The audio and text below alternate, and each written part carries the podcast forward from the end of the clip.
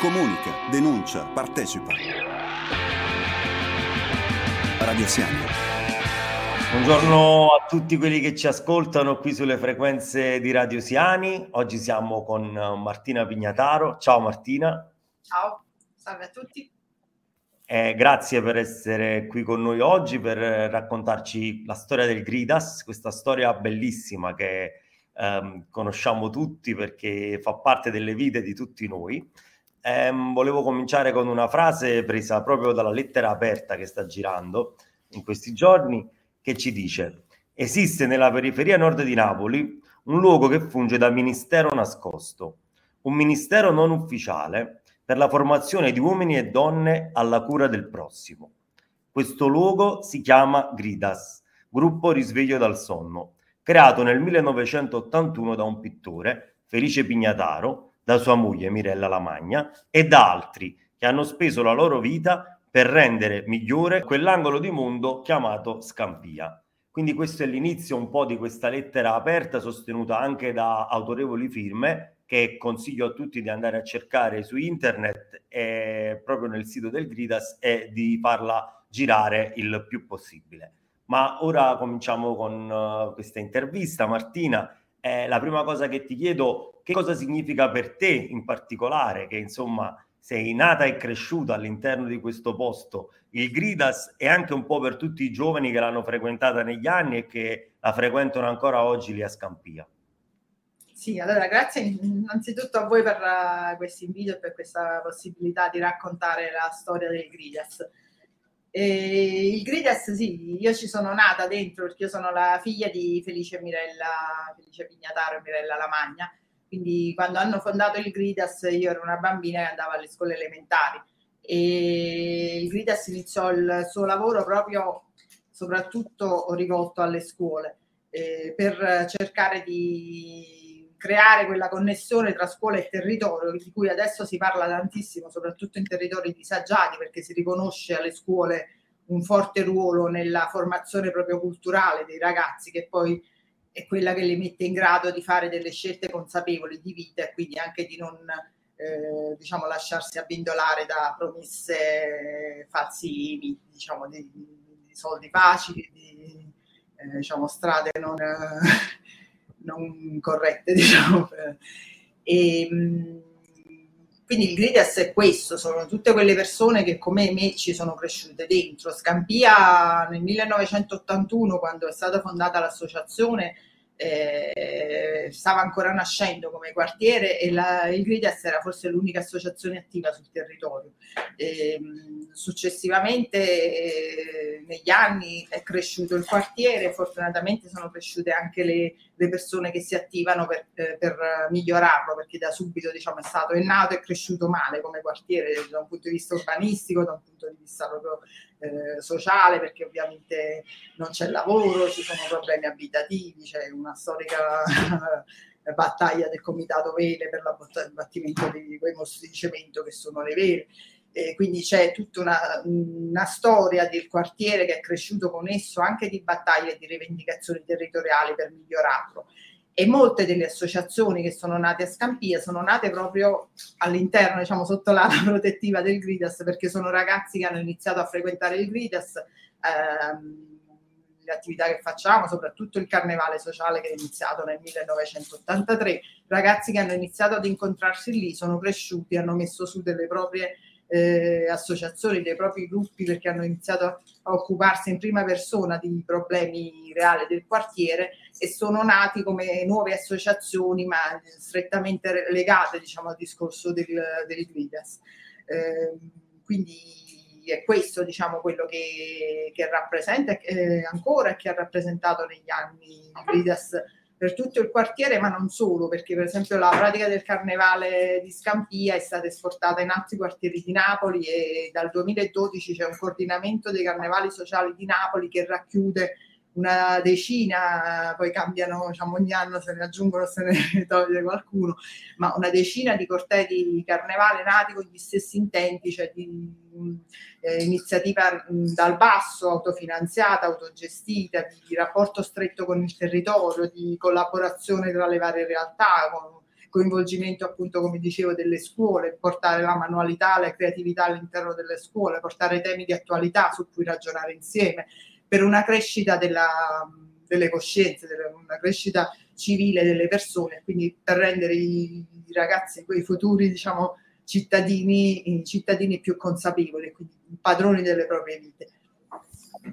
Martina, uh, noi ricordiamo che il Gridas nasce come realtà totalmente volontaria, no? E, e forse questa cosa um, un poco, soprattutto negli anni Ottanta, è, è, innovativa, è un qualcosa che non veniva molto considerato in situazioni che, come quella di Scampia che venivano più che altro, come ci si raccontavi tu, anche con un po' lo sviluppo edilizio, più sfruttate in qualche modo in quel momento storico. Um, da allora ad oggi, insomma, come sono migliorati anche i rapporti con le istituzioni, con la scuola, eh, la comunità educante, che è una parola di cui oggi eh, si sente parlare tanto, lì a Scampia, um, riesce ancora a beneficiare dei rapporti col Gridas, perché poi sappiamo anche che Scampia, di cui si parla tanto male, no? è però uno poi dei luoghi più attivi, più fertili dal punto di sì. vista proprio del volontariato, dell'associazionismo. Sì, diciamo il, il Gridas eh, è cresciuto, come ti dicevo, soprattutto con tutte le realtà che sono un po' gemmate, diciamo, il Gridas. Quindi i rapporti soprattutto con le scuole magari li tengono adesso attualmente di più queste altre associazioni nuove che sono cresciute sul territorio, c'è una rete di associazioni molto attive che lavora eh, quotidianamente sul territorio. Eh, il Gridas ha avuto ruolo importante di legame con le scuole, soprattutto quando c'era mio padre Felice Pignataro che andava fisicamente a fare i laboratori sia per il carnevale o per i murales, perché lui fondamentalmente era un muralista, diciamo, ha caratterizzato così l'azione del Gridas nei primi anni. E, ehm, e quindi coinvolgeva direttamente i ragazzini delle scuole per riappropriarsi colorandole delle, anche degli spazi pubblici delle, delle proprie scuole per renderli per sentirle più proprie, quindi abbattere anche in questo modo l'evasione scolastica che purtroppo nel territorio è molto diffusa, come in tutti i territori disagiati, che vedono un po' la scuola come estranea al contesto eh, quotidiano del vivere quotidiano. Eh, adesso fortunatamente diciamo, si sta lavorando molto in questo senso di scuole aperte, di, di rapporto col territorio, di partecipazione diciamo, alla vita eh, sociale del territorio. E all'epoca diciamo, questi erano temi del tutto nuovi, non, non considerati. E adesso comunque c'è un coinvolgimento eh, del territorio, ripeto, non solo del Gridas, ma della rete di realtà che eh, lavorano appunto in,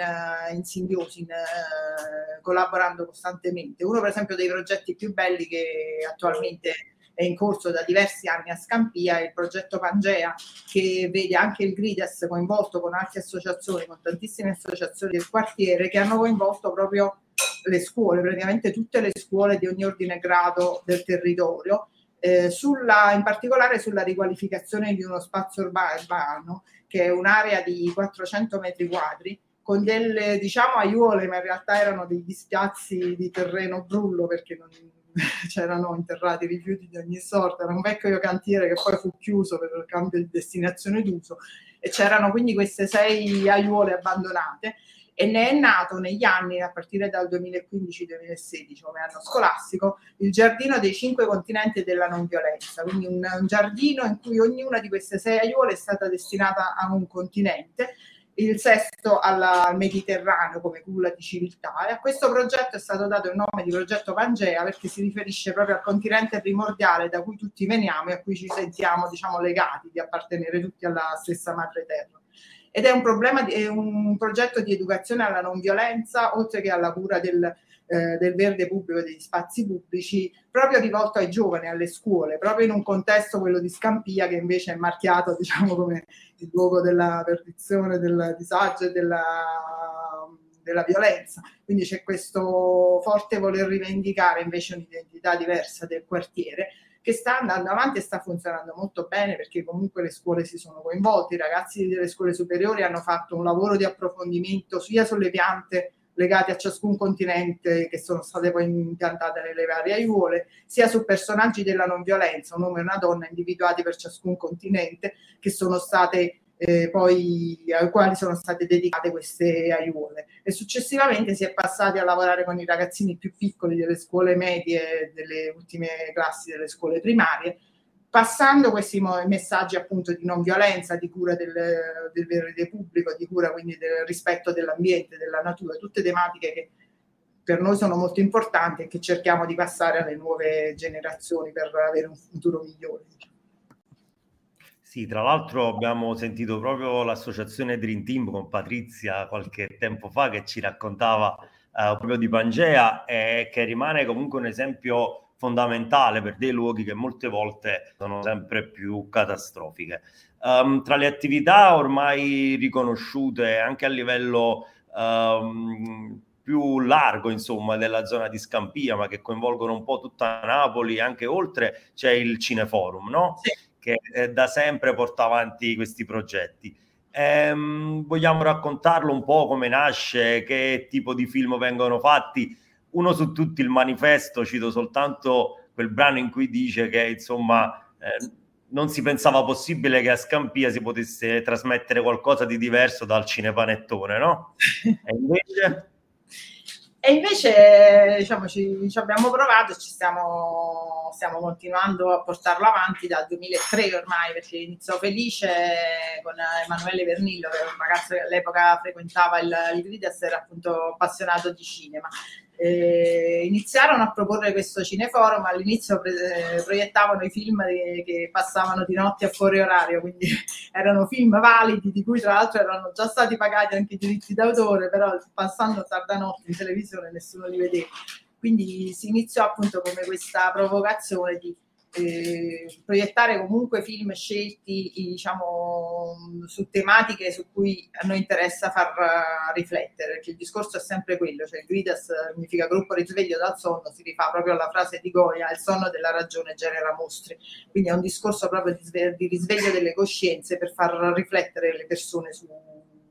soprattutto su temi di attualità, su quello che avviene intorno. Negli anni abbiamo avuto tantissime collaborazioni perché poi man mano ci siamo affacciati al mondo delle produzioni dal basso, quindi molto spesso coproduciamo noi stessi film cofinanziandoli diciamo, nella loro realizzazione sin dall'inizio, fin poi a ospitare quando poi è pronto il, il lavoro i registi che sono in genere eh, giovani registi esordienti che però hanno tantissime cose da dire, quindi raccontano in questi documentari fatti anche molto bene, ma a costi bassissimi, perché comunque non è il, quello il limite delle cose che, cioè, se uno ha un messaggio forte da, da dire, lo riesce a dire forse anche meglio con pochi mezzi, perché le riprese che vengono fatte girando magari eh, con la truppa ospitata a casa di, di chi, eh, diciamo, da quelli da cui vai a raccontare le storie, eh, si instaura un rapporto diverso di fiducia, di, di, racconto che magari si perde quando poi fai la grande invece produzione con la troupe che arriva in pompa magna e ti punta addosso delle camere di ogni sorta. Quindi il lavoro che ne esce fuori è molto più valido, secondo noi, è molto più ricco. E le esperienze che abbiamo avuto in queste proiezioni pubbliche poi sono state bellissime, hanno portato a dei bellissimi legami anche con altri progetti che ne sono scaturiti. Uno fra tutti è il rapporto con Francesco Di Martino, che è un ragazzo di Noto, siciliano, che ci fu segnalato proprio da altri registi che, che avevano lavorato con lui perché aveva questo suo primo film sui migranti che si chiama Storie eh, più a sud di Ussisto Sangue, Storie più a sud di Tunisi, perché geograficamente la punta della Sicilia dove sbarcano i barconi, i famosi barconi dei migranti, si trova più a sud di Tunisi. E lui raccontava queste storie di, di migranti che sbarcavano sulle coste della sua terra. E noi lo accogliemmo a Scampia, al Cineforum, poi lo portammo in giro per, per il quartiere facendogli conoscere le altre realtà. E lui si appassionò a Scampia soprattutto perché scoprì una Scampia diversa da quella che ovviamente viene raccontata, con cui era, eh, lui era arrivato comunque superando i pregiudizi perché veniva eh, in una realtà attiva di Scampia per presentare il suo lavoro però ovviamente scoprì una cosa completamente diversa e ne nacque già un libro fotografico, un tributo a mio padre, in cui lui fotografò alcuni dei murales che ancora erano visibili sui muri e raccogliemmo le storie sia di questi murales sia delle, delle associazioni nate più, diciamo, più strettamente legate al Gridas. E ne nacque questo libro sulle tracce di Felice Pignataro. Successivamente, nel 2017, quando abbiamo pensato di realizzare un documentario che raccontasse la storia del carnevale di Scampia, ci siamo rivolti subito a lui perché, pur non essendo di Scampia, è quello che eh, ne è entrata in relazione così bene che è talmente addentro che ha saputo infatti raccontarlo benissimo. E abbiamo realizzato questo documentario Scampia Felix prodotto dal Basso e distribuito dal Basso dalla piattaforma indipendente OpenDTV che appunto eh, tras- diciamo, diffonde da, dal Basso in modo eh, con il, il sistema della eh, della donazione libera, quindi c'è un contributo anche minimo che uno può dare per far circolare questi prodotti culturali, libri, film, musica, quindi è un circuito che si viene a instaurare che a noi tra l'altro piace molto perché appunto è più genuino, più, non è incentrato su, sul guadagno, sull'arricchimento, ma veramente sulle spese diciamo, da sostenere che sono quelle che effettive che ci sono, e, ma soprattutto dalla volontà di far circolare delle, delle opinioni, delle informazioni, dei punti di vista. Quindi su questo è molto, mh, si è molto arricchito diciamo, il, il, nostro cineforum. Non vede una partecipazione grandissima, devo dire, però è molto di, di qualità anche perché chi viene è comunque referente a sua volta di altre realtà e noi stessi cerchiamo sempre di fare un lavoro di rete, quindi se c'è un film in particolare su una tematica cerchiamo il più possibile di coinvolgere le realtà che si interessano di quello, di creare legami, a volte ci siamo spostati diciamo come proiezione presso altre realtà, quindi è quello che ci piace fare con il carnevale, con il cineforum, con le altre cose, creare rete e diffondere buone pratiche. Martina, ehm, dall'83 ne parlavamo adesso no? con il documentario eh, Scampia Felix che lo racconta benissimo. Uh, nasce e va avanti il carnevale di Scampia, voluto fortemente da Felice e,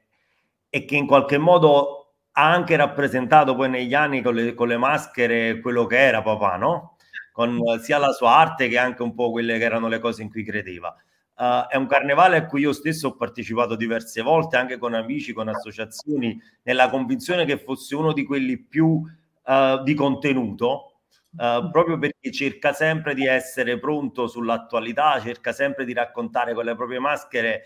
i disagi e non di nasconderli. E, e, magari cercando anche delle soluzioni proprio nello stare insieme. Uh, che puoi raccontarci? Magari anche qualche episodio, qualcosa che ti è cara rispetto al carnevale di Scampia e come funziona ogni anno, cosa succede?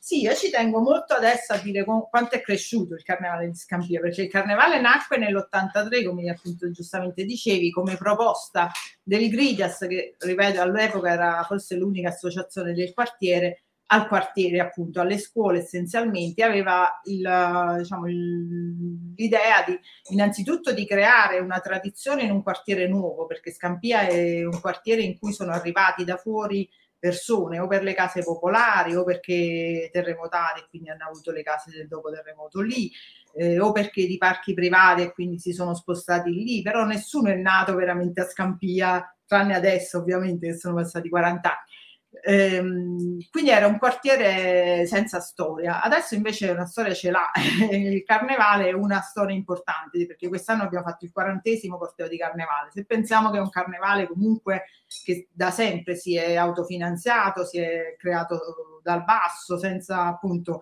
eh, riconoscimenti istituzionali o altro, è una, una, cosa che dura e che è sentita molto da, da Scampia. Eh, è un carnevale che appunto nacque come proposta del Grides, quindi in piccolo anche alle scuole, e successivamente negli anni è cresciuto e, so, e soprattutto negli ultimi anni quando eh, si, sono cresciute tantissimo le associazioni attive a Scampia, eh, il Gridas ha mantenuto sicuramente un ruolo di promotore di, di questa iniziativa, eh, ma noi stessi, tutti lo chiamano il carnevale del Gridas, eh, noi stessi del Gridas siamo i primi a aver fatto un passo indietro e da, dal trentesimo carnevale, lo, quindi da dieci anni fa, lo chiamiamo il corteo di carnevale di Scampia, perché ormai il Gridas ha un ruolo sì di sicuramente di promotore e di coordinamento, ma eh, noi formuliamo un tema che comunque nasce ogni anno anche dal lavoro quotidiano che viene fatto in rete, quindi bene o male raccoglie già eh, quanto, eh, su, cui sta, su cui si sta lavorando durante l'anno nel, sul territorio e lo rilancia eh, come proposta a tutti e ognuno è invitato a declinarlo a proprio modo, a portare del proprio, a caratterizzarlo. Quindi appunto dicevi Dream Team, c'è il gruppo delle, delle donne che lo caratterizza in base al percorso che sta facendo eh, contro le violenze di genere o col presidio Antonio Landieri, il presidio di Libera Territoriale o, o altre associazioni di Rom e Chino che lavora con appunto i Rom napoletani del quartiere che eh, sono nati loro proprio è una delle associazioni che ti dicevo prima sono nate durante i cortei di carnevale di Scampia perché erano ragazzi che venivano a lavorare al Gridas ai laboratori e quando poi hanno iniziato a crescere, a mettere su una loro iniziativa, un loro gruppo, una loro associazione, e, ehm, si sono diciamo distaccati da sono sempre in rete con noi, eh, ma hanno fatto una loro associazione, tra l'altro il Chirom e Chino prende proprio il nome da una linoleografia di Felice che fece, che gioca sul, sul nome napoletano di Rom, che ovviamente chi è Rom e chi non è Rom, ma in, napoletano Rom è dormire, quindi anche chi dorme e chi non dorme, quindi sempre sul, contro il discorso di, eh, anche degli interventi assistenzialistici che in genere vengono fatti sui Rom, senza invece spingere loro stessi a prendere coscienza delle, dei propri diritti, proprie, eh, della propria situazione, quindi rivendicare anche quello di, che gli spetta. Perché tra l'altro a Scampia i Rom eh, sono presenti da prima del, dell'insediamento urbanistico perché Scampia si è cresciuta nella campagna periferica di Napoli dove già c'erano insediamenti Rom, quindi eh, c'è anche questa, mh, questa storia comune nata insieme tra quelli che sono arrivati a popolare Scampia, che appunto ti dicevo vengono da altre zone di Napoli, e quelli che invece erano residenti già lì, che magari sono i rom, hanno più diritto di altri stare, di essere eh, cittadini del luogo.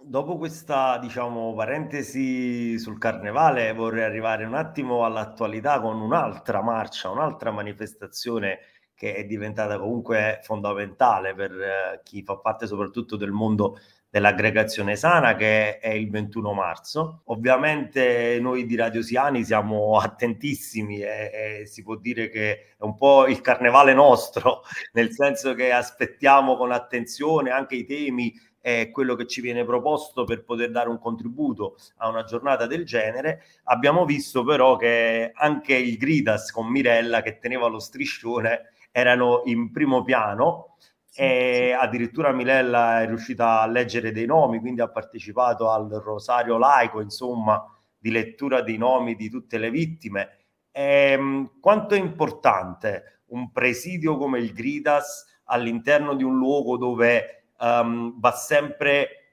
ribadito e combattuto per far capire che la legalità è un valore, dove bisogna essere sempre vigili. Sì, è, fondamentale perché, come dicevamo prima, la cultura è quella che poi sconfigge eh, le mafie, un discorso del genere. Anche Don Luigi Ciotti l'ha ribadito questo concetto nel, nell'intervento che ha fatto proprio dal palco lunedì. Eh, la cultura è fondamentale, è fondamentale la scuola, ma sono fondamentali anche le, le associazioni, i gruppi territoriali che cercano di mostrare strade diverse ai giovani la nostra partecipazione, diciamo, in primo piano alla, al corteo di lunedì eh, è stata richiesta espressamente da Libera Campania. Questo ci ha fatto enormemente piacere perché in questo momento appunto delicato per,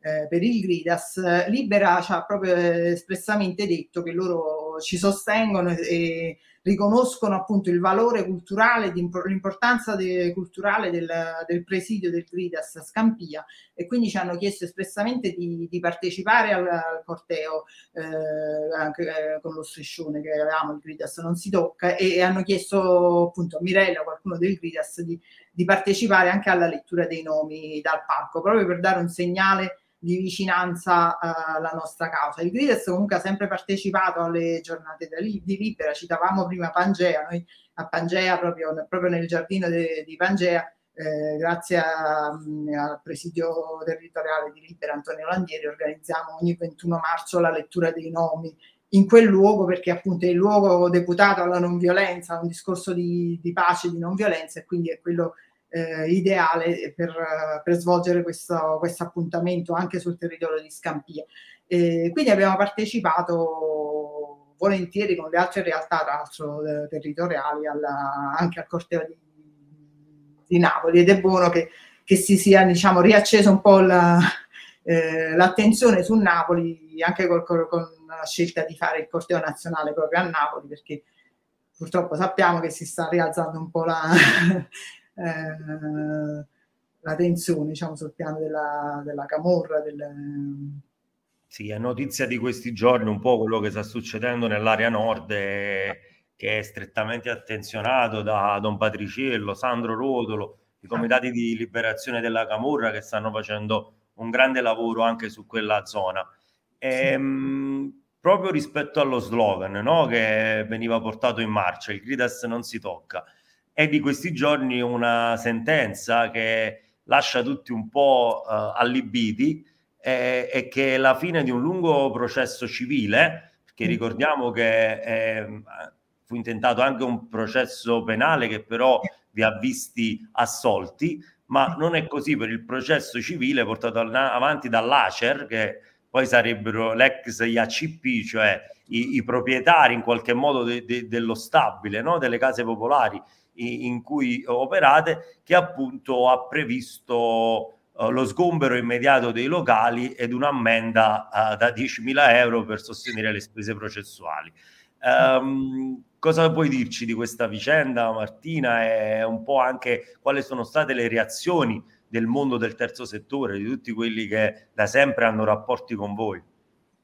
Sì, allora questa vicenda appunto come dicevi è vecchia perché è partita nel 2010, anche lo slogan di Vidas non si tocca e lo stesso sito che citavi prima che è proprio felicepignataro.org slash Vidas non si tocca è, è partito nel, nel 2010. Eh, perché ci arrivò questa ingiunzione di sgombero dalla, da parte dello IACP che si dice si è scoperto proprietario degli immobili perché eh, l'immobile eh, precisiamo che è un centro sociale nato come tale e il Gridas lo ha sempre utilizzato come tale, quindi ha stabilito quando eh, si è costituito la sua sede in alcuni locali dello stabile e ha continuato a utilizzarlo negli anni mantenendo la destinazione d'uso dello stabile come centro sociale, quindi grazie a noi se lì è un luogo aperto dove tutti possono fare incontri, si possono riunire, anche altre associazioni appunto che dicevo sono nate lì, hanno iniziato a incontrarsi lì prima di avere una nuova sede, quindi è, stato un, ed è un polo culturale del quartiere. Eh, anche la stessa manutenzione dello stabile l'abbiamo sempre fatta noi a nostre spese perché i legittimi proprietari non se ne sono mai curati. Nel 2005 all'improvviso scoprirono di, fecero delle indagini, quindi scoprirono che c'erano degli abusivi e quindi manda, partirono varie, i vari accertamenti che poi nel 2010 hanno portato a questa ingiunzione di sgombero e, e alla partenza di cui è seguita la partenza del processo penale. Già all'epoca ci fu una fortissima mobilitazione spontanea. Allora come adesso è bastato solo che il Gridas diciamo, comunicasse, perché noi non è che abbiamo lanciato una mobilitazione, abbiamo comunicato semplicemente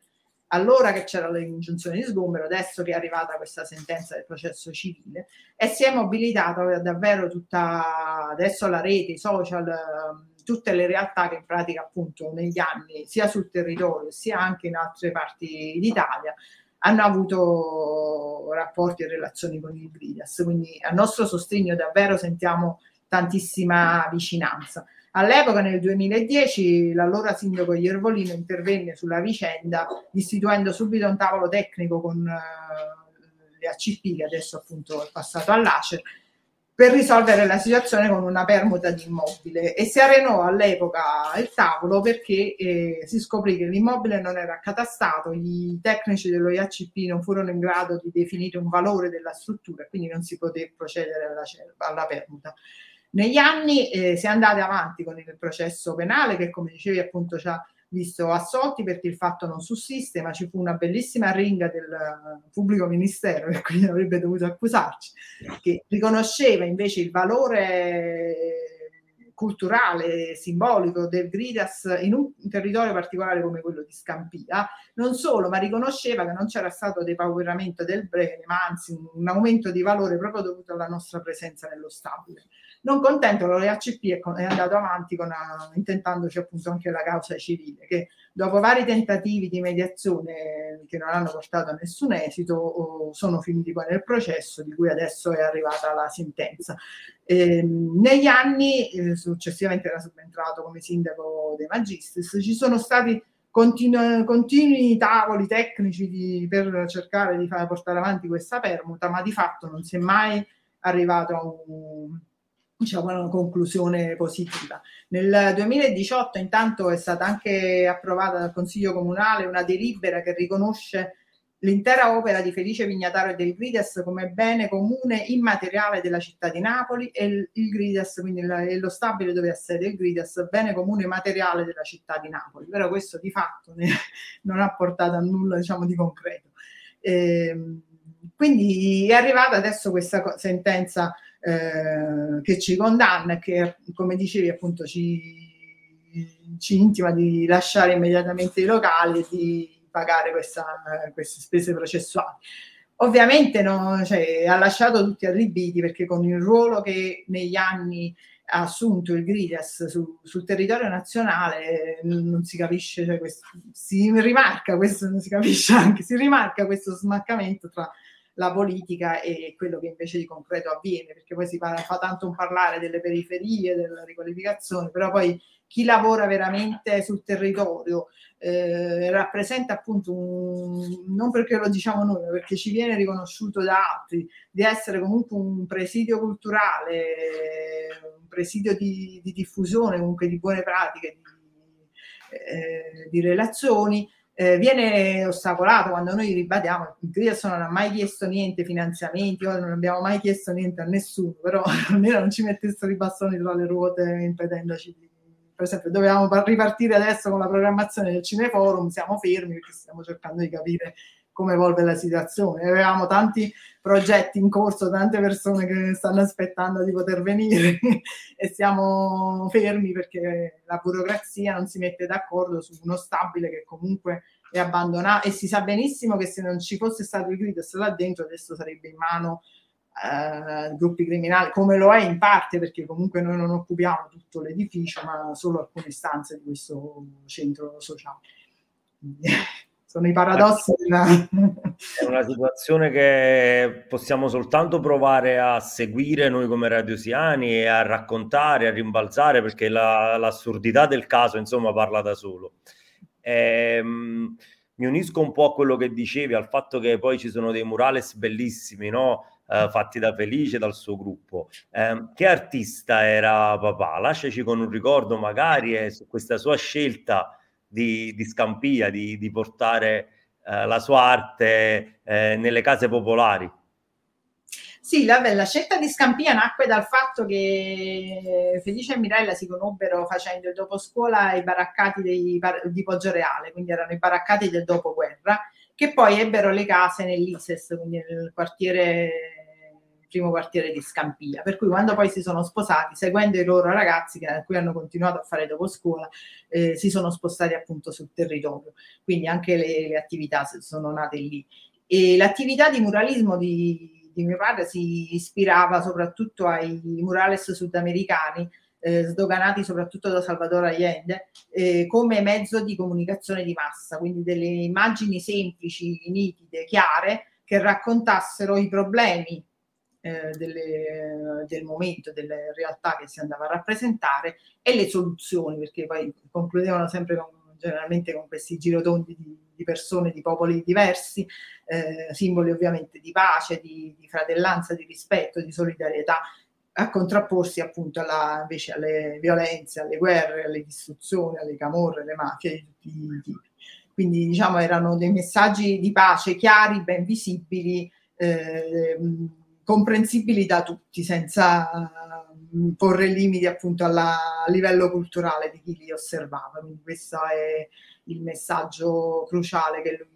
mandava, per questo è riuscito ad arrivare a tutti. Adesso proprio in questi giorni con questa mobilitazione ci stanno arrivando testimonianze di persone adesso adulte che da ragazzini magari hanno fa- dato una pennellata in un murale, però si ricordano questa esperienza perché comunque li ha segnati positivamente e se la portano dentro. Quindi questo penso che più di, di tante parole attesta quanto sia stato valido il lavoro fatto finora e quanto ancora lo possa essere. Diciamo. E speriamo che questo lavoro possa continuare, portato avanti da voi e da tutti gli altri volontari e sostenuti questa volta anche in maniera un po' più concreta dalle istituzioni che molte volte sono presenti sempre ai tagli di nastro, sì, esatto. dimenticano di doversi operare tutti i giorni, soprattutto in territori come quelli dove lavoriamo noi. È stato un piacere Martina averti qui a Radio Siani. Uh, ricordiamo a tutti quelli che ci ascoltano che possono vedere questa intervista e le altre sui nostri canali social, Facebook, Instagram, Twitter e riascoltare il podcast della trasmissione su Spotify. Uh, in ultimo non dimenticate il nostro sito che è sempre attivo e si aggiorna continuamente proprio sulle tematiche di cui trattiamo che è www.radiosiani.com Comunica, denuncia, partecipa. Radio Siani.